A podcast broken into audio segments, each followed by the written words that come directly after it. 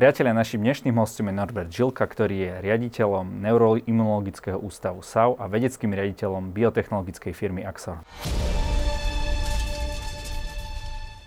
Vy máte momentálne ďalší úspech, a to týkajúci sa monoklonálnych protilátok proti koronavírusu, ktorý publikoval veľmi prestížny časopis Lancet. Tak povedzte nám, čo ste vlastne objavili a aký to bude mať efekt.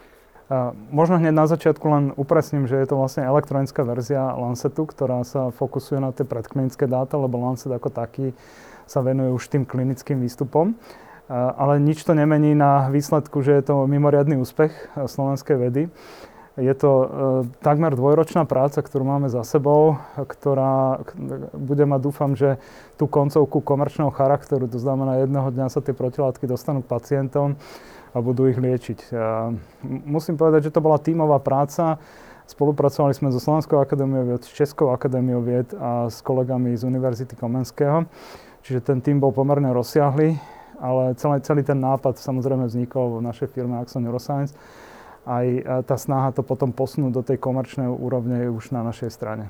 Čo ste tam vymysleli takého prevratného, že to, takýto prestížny časopis chce mať u seba? My sme sa rozhodli ísť e, trocha odlišnou cestou ako naši konkurenti, ktorí zvolili rýchlu a jednoduchú cestu, to znamená, e, hľadali protilátky proti e, SARS-CoV-2 priamo v krvi pacientov, ktorí prekonali infekciu, čo je pomerne rýchla a priamočiara aktivita a preto boli schopní dostať tie protilátky veľmi rýchlo na trh.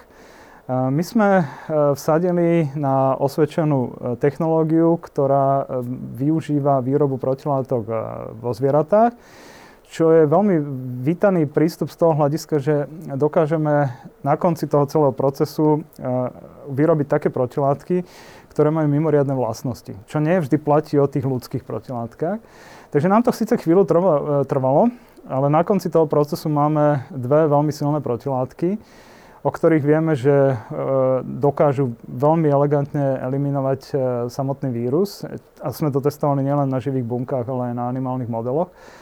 A, v tom sa myslím, že líšime v tom prístupe a samozrejme máme za sebou uh, veľkolepú charakterizáciu tých protilátok a okrem toho, že majú schopnosť neutralizovať ten vírus, to znamená, že mu zabránia, aby sa viazal na tie povychlové receptory a dostal sa dovnútra tých buniek, tak ešte robia aj takú, takú zvláštnu vec, že v prípade, že ich e, bude mať pacient v krvi a postupne v čase budú, bude koncentrácia klesať, tak ten vírus má tendenciu vytvoriť tzv. únikovú mutáciu, ktorá e, má za úlohu to, aby tá protilátka už nebola schopná sa na ňo viazať. My keď ten vírus prinútime urobiť tú únikovú mutáciu, tak ona je veľmi nevýhodná pre ten vírus. Takže to je ako keby druhá možnosť, ako ten vírus eliminovať že v okamihu, keď bude chcieť uniknúť pred, tým, eh, pred tou protilátkou, tak si veľmi nepomôže a len si pohorší. Takže, Takže stratí nejaké tie svoje tak. vlastnosti. A v, tom sa tešíme, že ten strach, ktorý tu vždycky bol, samozrejme pri liečbe protilátok, že vzniknú tie unikové mutácie, v našom prípade nehrozí, lebo keď aj vzniknú, tak to bude len v náš prospech a v neprospech toho vírusu. Oni ale tie humánne protilátky sa používajú, používajú sa u pacientov, ktorí by mohli mať horší priebeh alebo napríklad nie sú zaočkovaní a tak ďalej. Každopádne tieto protilátky nie úplne dobre fungujú proti tomu novému variantu. To je tá vaša najväčšia výhoda, že vy dokážete tieto vaše protilátky vlastne fokusovať aj proti Omikronu? Áno, musíme priznať, že, že časť tých protilátok, ktoré sú momentálne na trhu a používajú sa na, na liečbu, uh, už bude nepoužiteľné pre uh, pacientov, ktorí budú infikovaní Omikronom, uh, pretože práve tie miesta boli zasiahnuté mutáciami. A to sa pre nás samozrejme otvára ako keby ten trh uh, pretože zrazu, keď sa pozrieme, čo je k dispozícii, tak je vlastne len jedna protilátka, ktorá bola schválená, ktorá odolala tomu tlaku tých mutácií a predpokladáme, že e, sa aj bude celkom dobre dariť. Takže je tu stále priestor na to, aby sa, sme mohli dostať na, k pacientom ďalšie protilátky, ktoré budú mať takéto vitálne funkcie. U nás pán profesor Flegr hovoril ešte okolo leta, že už vtedy príde varianta, ktorá vlastne bude unikať e, súčasnej vakcíne, alebo teda tej plejade vakcín. Nestalo sa tak, je to v podstate až, táto, až tento variant Omikron. V čom je vlastne tak iný z toho virologického a imunologického hľadiska ako tie varianty predtým? Nechcem ho v každom prípade nejako preceňovať. On má len zo pár takých objavných zmien, ktoré mu priniesli tie mutácie. Jeden z tých dôvodov je, že tých mutácií je pomerne dosť a nachádzajú sa hlavne v tom mieste, ktoré je zodpovedné za väzbu na ten receptor. Čo v preklade znamená, že zrazu tá bielkovina zmenila štruktúru. Čiže ako priestorové usporiadanie, čo pre ten imunitný systém veľa znamená, pretože e, on práve rozpoznáva to, ako sa tá bielkovina tvári v priestore, v, to, v tom 3D zložení. V okamihu, keď tam dôjdu len e, drobné zmeny, môže to byť pre tie protilátky problém. To sa presne stalo teraz, že vlastne e, nemalá časť tých protilátok, ktorú sme vygenerovali, či už pri stretnutí s, e, pri infekcii prirodzenej, stretnutí s vírusom, alebo po očkovaní, nebude schopná rozpoznávať ten S-proteín a tým pádom sa vlastne teraz mení tá stratégia tak, že chceme ako keby zvyšovať množstvo protilátok, aby ten, to malé množstvo protilátok, ktoré stále je schopné rozpoznávať ten vírus, e, sme ako keby nabohatili, aby ho tam bolo dostatočne a bolo schopné ten, ten eh, S-proteín vyblokovať eh, pred tou väzbou. To je tá stratégia, prečo sa dáva tretia dávka, prečo sa rozmýšľa o tej štvrtej dávke. A to je to, čo je neudržateľné, o čom sa teraz veľa diskutuje, že musíme nájsť eh, iné riešenie. Buď pôjdeme na inú formu vakcíny, alebo musíme prísť, povedzme, s nejakou inovovanou verziou RNA vakcín akým spôsobom vlastne pomôže pacientovi tá protilátka od vás? Tá protilátka e, je taká pomocná barlička pre toho pacienta, pretože e, každý pacient, ktorý sa stretne s tou infekciou, tak e, to prebudenie tej imunitnej odpovede chvíľu trvá. Pokiaľ sa poprvýkrát s ňou stretne, tak sa bavíme o dňoch. Pokiaľ je očkovaný, tak Reálne sme ten čas veľmi výrazne skrátili, a, ale v závislosti aj množstvo, od množstva vírusu, ktorý, ktorý dostane ten daný človek. Niekedy je veľmi ťažké udržať ako keby tú prvú, prvú líniu, a môže sa stať, že, že ten e, človek bude mať závažnejšie e, príznaky. Nemusí byť hneď hospitalizovaný, ale môže mať závažné príznaky. A toto je ten okamih, kedy prichádzajú tie protilátky a, a v tom čase môžu vitálne vypomôcť tomu organizmu tým, že za, zabezpečia to, že sa ten vírus nie je schopný naviazať na receptory a nebude sa množiť. A tým sa získava ten čas, ktorý potrebuje ten organizmus, aby sa doštartoval, aby si on nabudil to, čo potrebuje, aby bol schopný potom vykonať ten zvyšok, ktorý už potom polahky môže zvládnuť. Hovorí sa aj o tom, že neustále vlastne prevakcinovávanie znižuje túto schopnosť tela vytvárať si vlastné protilátky. Na to máte aký názor? Myslím si, že zatiaľ sa to neopiera o nejaké jednoznačné štúdie, pretože nehovoríme o neustálom preočkovaní. My sme zatiaľ sa dostali len po tretiu dávku, čo je štandardný dávkovací režim. Veď to poznáme pri, pri väčšine vakcín, aj keď sme ako deti dostávali, tak trojdávkové vakcíny je úplne normálna záležitosť. Čiže ešte v tejto chvíli e, nie je dôvod pre paniku ani nejaký alarm. Skôr sa bavíme o tej budúcnosti, že musíme sa už dnes zamýšľať nad tým, že Nemôžeme ľuďom dávať teraz každé 4-5 mesiacov ďalšiu a ďalšiu dávku, lebo to už prináša so sebou možno aj nejaké perspektívne rizika, špeciálne vtedy, keď budeme dávať stále ten istý imunogén, stále ten istý typ vakcíny. A, a preto sa dnes bavíme o tom, že poďme buď zmeniť e, ten typ tej vakcíny, alebo poďme sa baviť o tom, že RNA vakcíny dostanú nový šat. O tom je tá diskusia. O Omikrone, respektíve o tej vlne, akú vyvolá, tak Hovorí sa o tom, že to bude pripomínať taký tvar cenculu, že bude naozaj veľmi rýchly nástup, veľmi rýchly ústup. To znamená, e, kým prejdú tie fázy klinické a tak ďalej tohoto vášho výrobku alebo liečiva, stihnete to vlastne, stihne sa to ako keby dostať k tým ľuďom, ktorí to budú potrebovať, keď sa hovorí, že ten Omikron nami veľmi rýchlo preletí No, my sme toto isté počúvali, myslím si, že pred rokom, keď sme diskutovali o týchto možnostiach s našimi politikmi, aby nás podporili. A myslím si, že bola vtedy taká eufória, lebo bol tam e, pokles tých prípadov v čase, bolo to pred letom. A mal som taký pocit, že, že v tej spoločnosti už e, vznikla predstava, že je všetko vyriešené, že netreba sa ničo obávať. A potom prišla Delta a zrazu bolo všetko iné. A teraz zase prichádzame s tým, že OK, Omikron už by to mohol celé vyriešiť ja budem prvý, ktorý bude tlieskať, keď sa tak naozaj stane. A v každom prípade musíme byť stále pripravení na to, že nám budú ľudia končiť v nemocniciach, možno nie v takých počtoch, ale stále nám budú končiť. Čiže ten liek je vždy potrebný, vždy ho musíme mať k dispozícii. Preto nechceme zastaviť ten vývoj, lebo my stále vidíme ten potenciál na použitie. Napokon máme tu ešte pomerne veľké množstvo krajín, kde ten COVID veľmi tvrdo zasiahol do života tej spoločnosti aj do ekonomiky. Takže určite sa nezatvárame len alebo nechceme sa fokusovať len na Európu, ale budú to aj iné krajiny, kde by sme mohli pomôcť. Vy ste o tom hovorili pomerne otvorene, že vlastne vás naši politici nepodporili, respektíve tento konkrétny výskum. Môžete byť konkrétnejší v tomto, ako to vlastne prebiehalo, kto vás odmietol, s akými argumentami? Ja si myslím, že, a to teraz nehovorím kriticky, naozaj nevystupujem teraz voči ním s nejakými negatívnym nastavením, Skôr mám pocit, že, že na Slovensku žijeme ten život v tom zmysle, že si neveríme, že e, nejako nechceme priznať, že na Slovensku môže vzniknúť niečo, čo môže mať svetové parametre. A, a máme tu tendenciu to spochybňovať.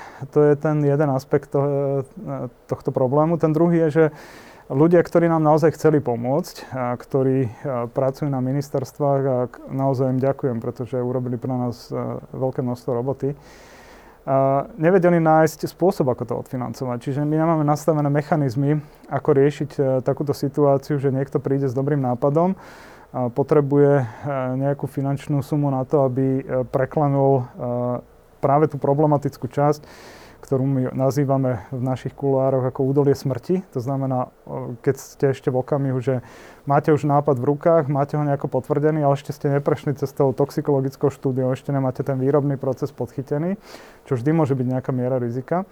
Ešte nie ste atraktívni pre ten komerčný svet. A toto sa väčšinou vykrýva cez štátne financovanie.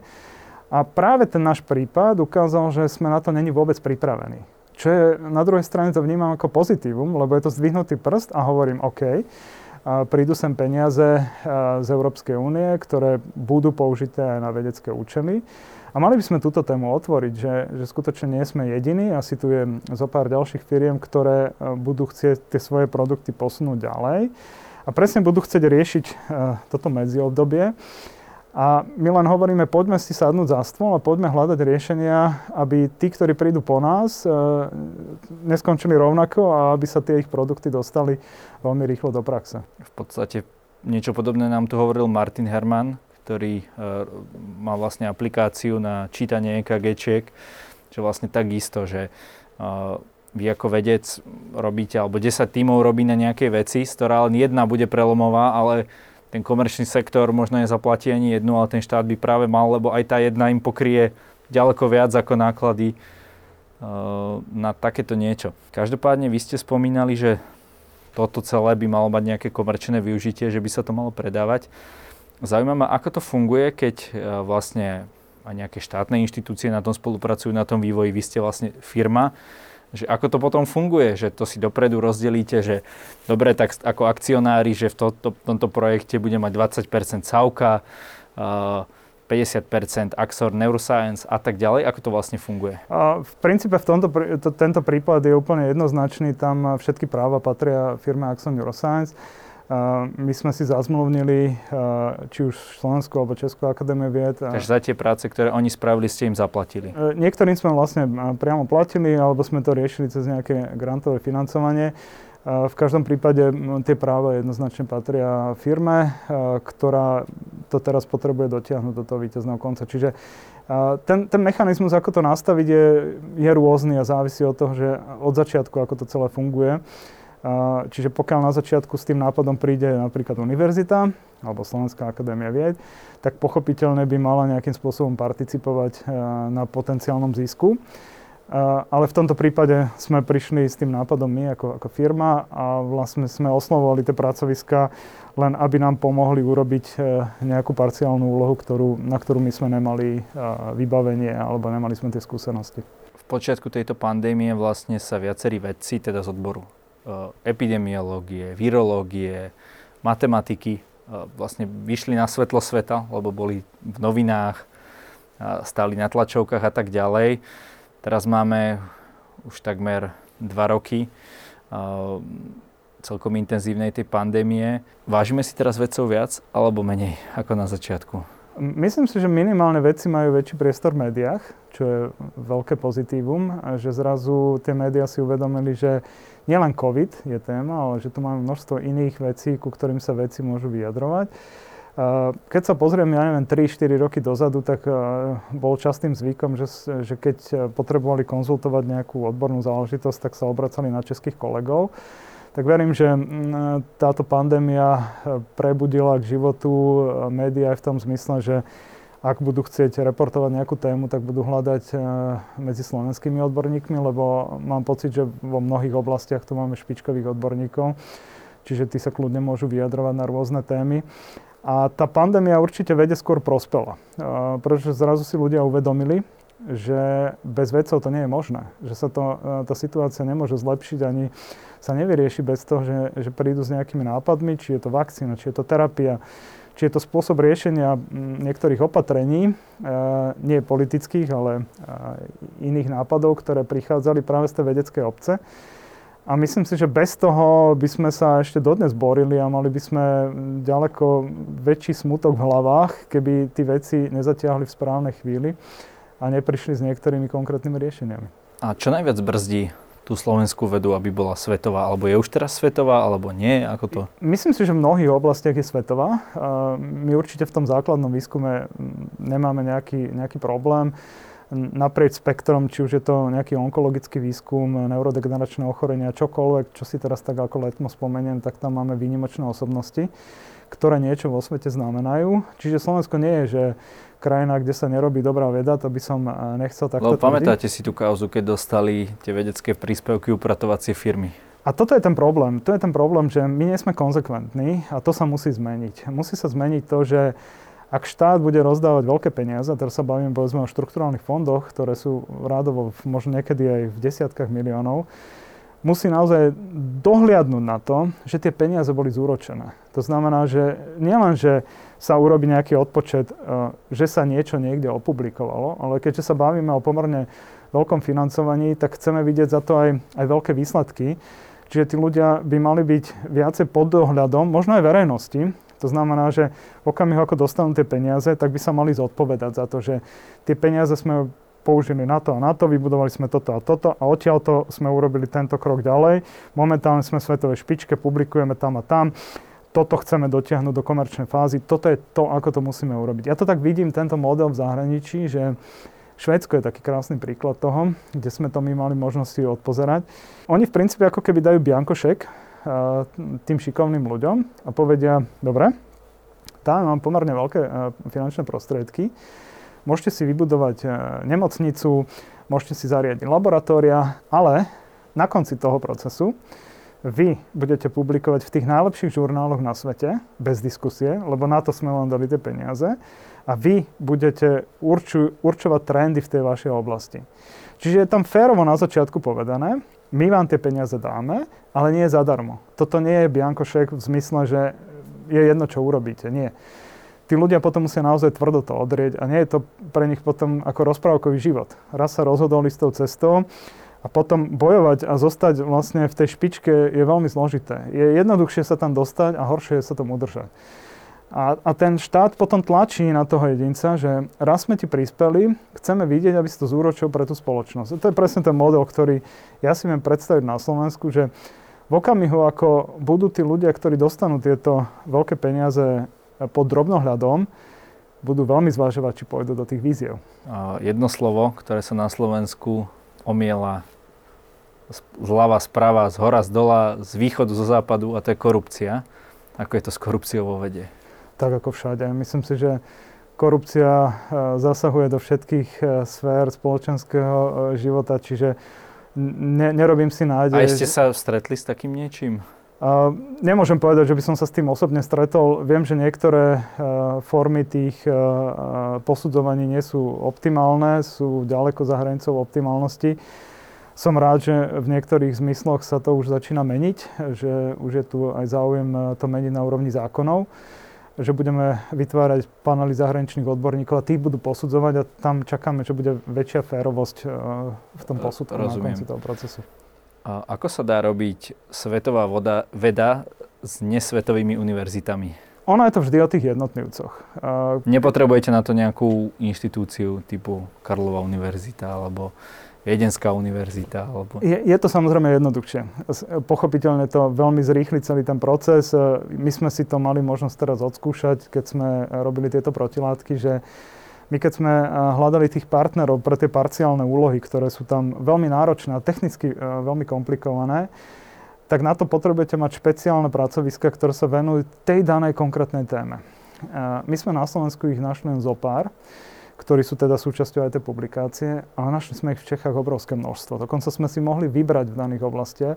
Sú to tak špeciálne témy, že som bol sám prekvapený, akým spôsobom oni zúročili tie peniaze z tých e, európskych fondov a štrukturálnych fondov, že boli schopní vybudovať tak funkčné centrá, tak funkčné jednotky, že tam stiahli ľudí, ktorí sú hybnou silou, ktorí niečo znamenajú a hlavne sú flexibilní. To znamená, dnes robím, ja neviem, onkologický výskum, ale keďže COVID je priorita pre spoločnosť, veľmi rýchlo sa viem do toho zapojiť a dať tam to svoje know-how, aby som uh, vedel pomôcť. Toto presne sa v Čechách stalo, toto sa na Slovensku nestalo. My sme častokrát narážali na, na múry, kde nám hovorili, nie, my robíme túto problematiku, my pre vás nič neurobíme. Hovorím, dobre, ale COVID je tu, nás sa všetkých dotýka prečo nemôžeme použiť vaše laboratórium. E, pretože ono je nastavené na to, čo my robíme a nechceme sa pohnúť ani doprava, ani doľava. Slovenský prístup, hej, bohužiaľ. Presne tak. A, a v Čechách toto oni pochopili, že je to aj príležitosť pre nich, e, samozrejme, že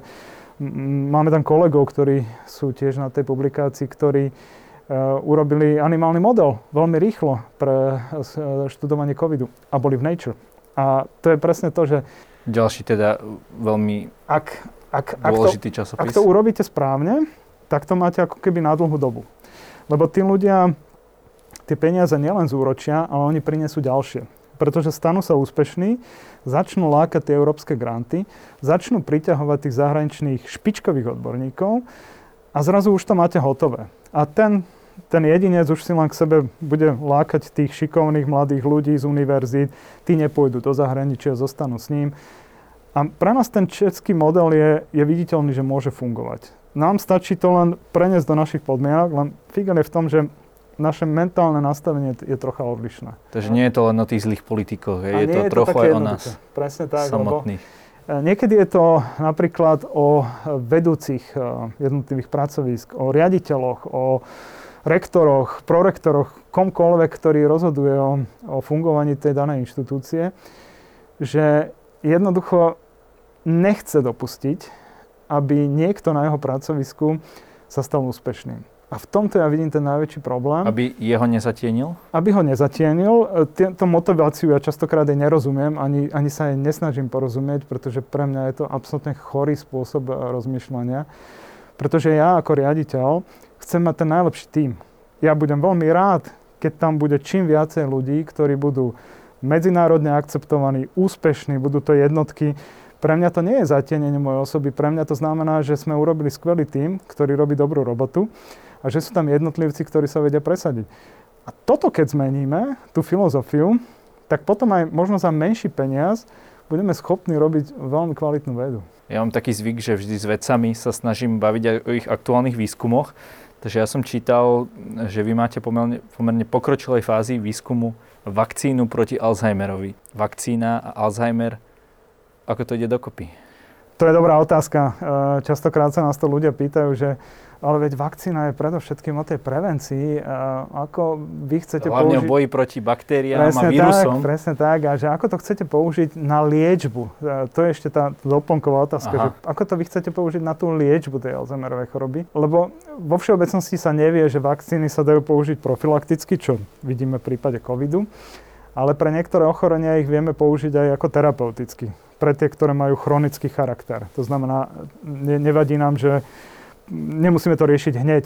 Nie je pre nás dôležitý ten čas, lebo ten benefit vakcíny sa dostaví v čase a keďže tá, to ochorenie trvá nejaké obdobie, väčšinou roky, tak si nájde vlastne ten správny e, čas, kedy môže zabrať. No a figa v tom celom bol, že nám nikto neveril na začiatku. Hovoril, dobre, ešte rozumieme tomu, že idete vakcínou. Vy vytvoríte protilátky, ktoré budú niečo riešiť v mozgu.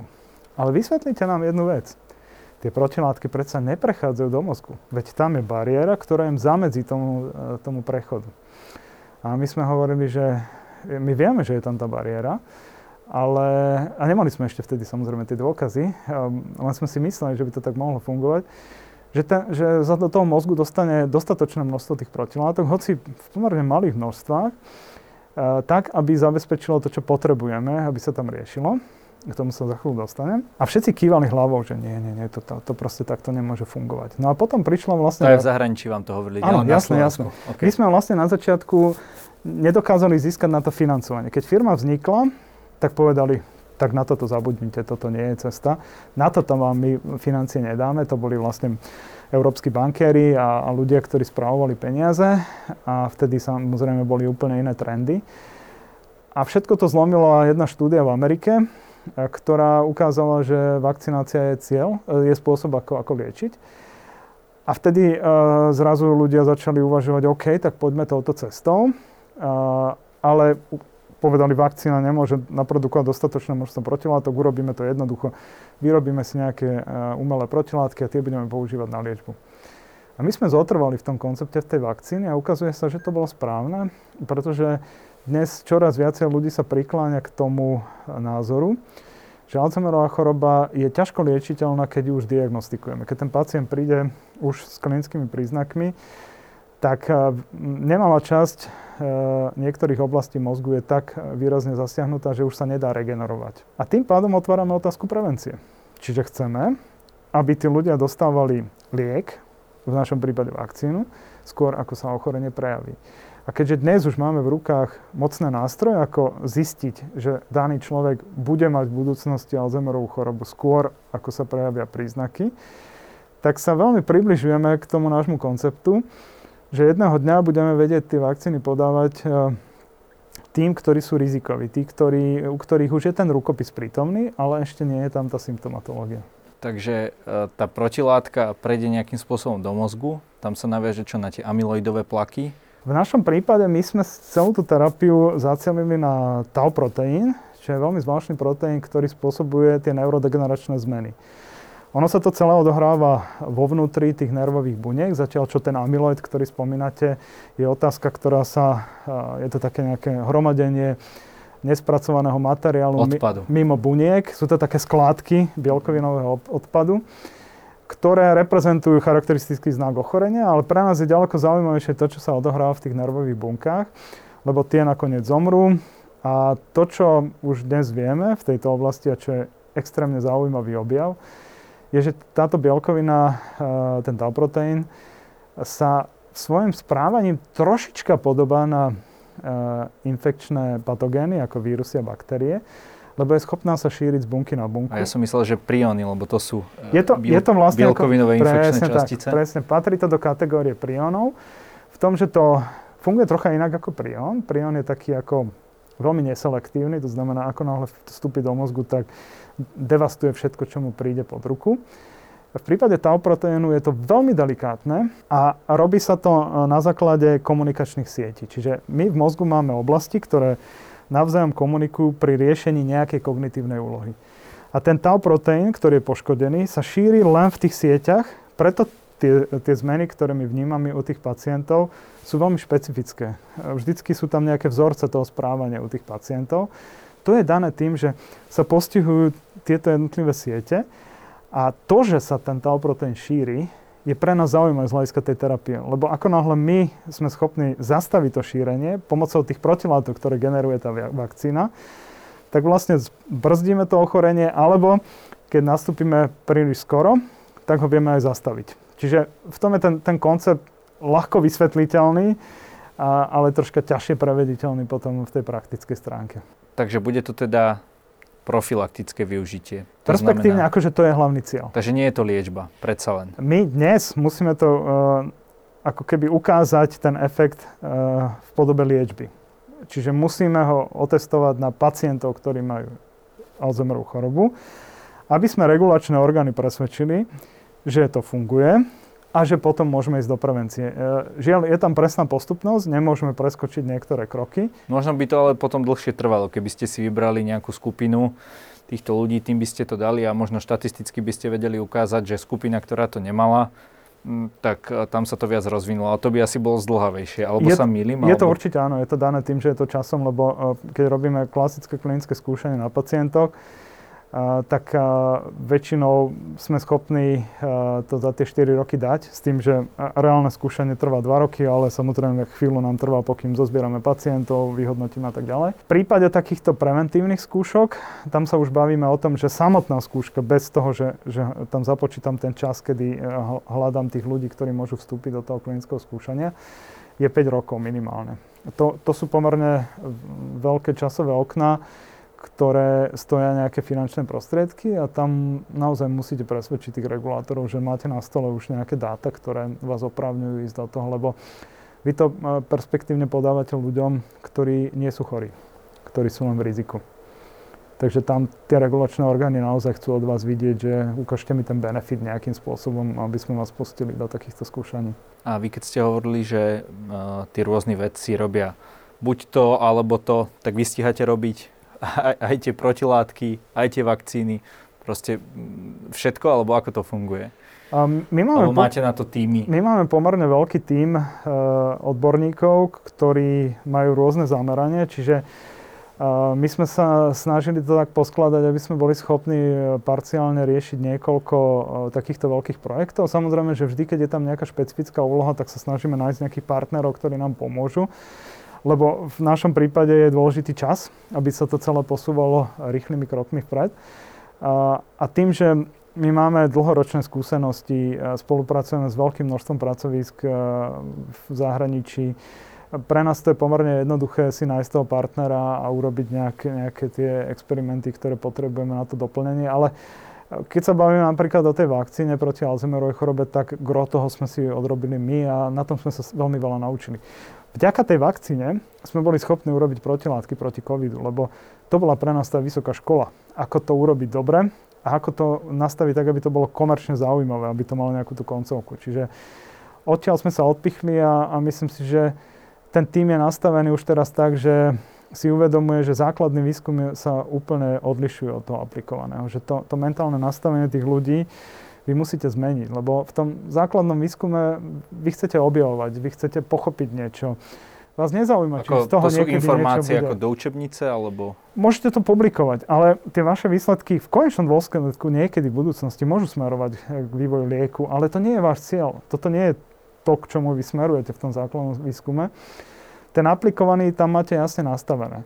Na konci toho procesu chceme vidieť produkt, ktorý je predateľný. Lebo je veľa nápadov. A účinnejší než placebo. Presne tak. Ale nie všetky sa dajú dať ako do toho komerčného uh, spektra, lebo tam je aj o tom nastavení uh, tej oblasti, v ktorej pracujete. Oni vám môžu na začiatku povedať, že toto vám nikto nezafinancuje. Čiže vy rozbehnete nejaký projekt a on je od, ako keby odsudený na zánik, pretože nikto mu nebude veriť, pokým sa nezíska dostatočné množstvo argumentov.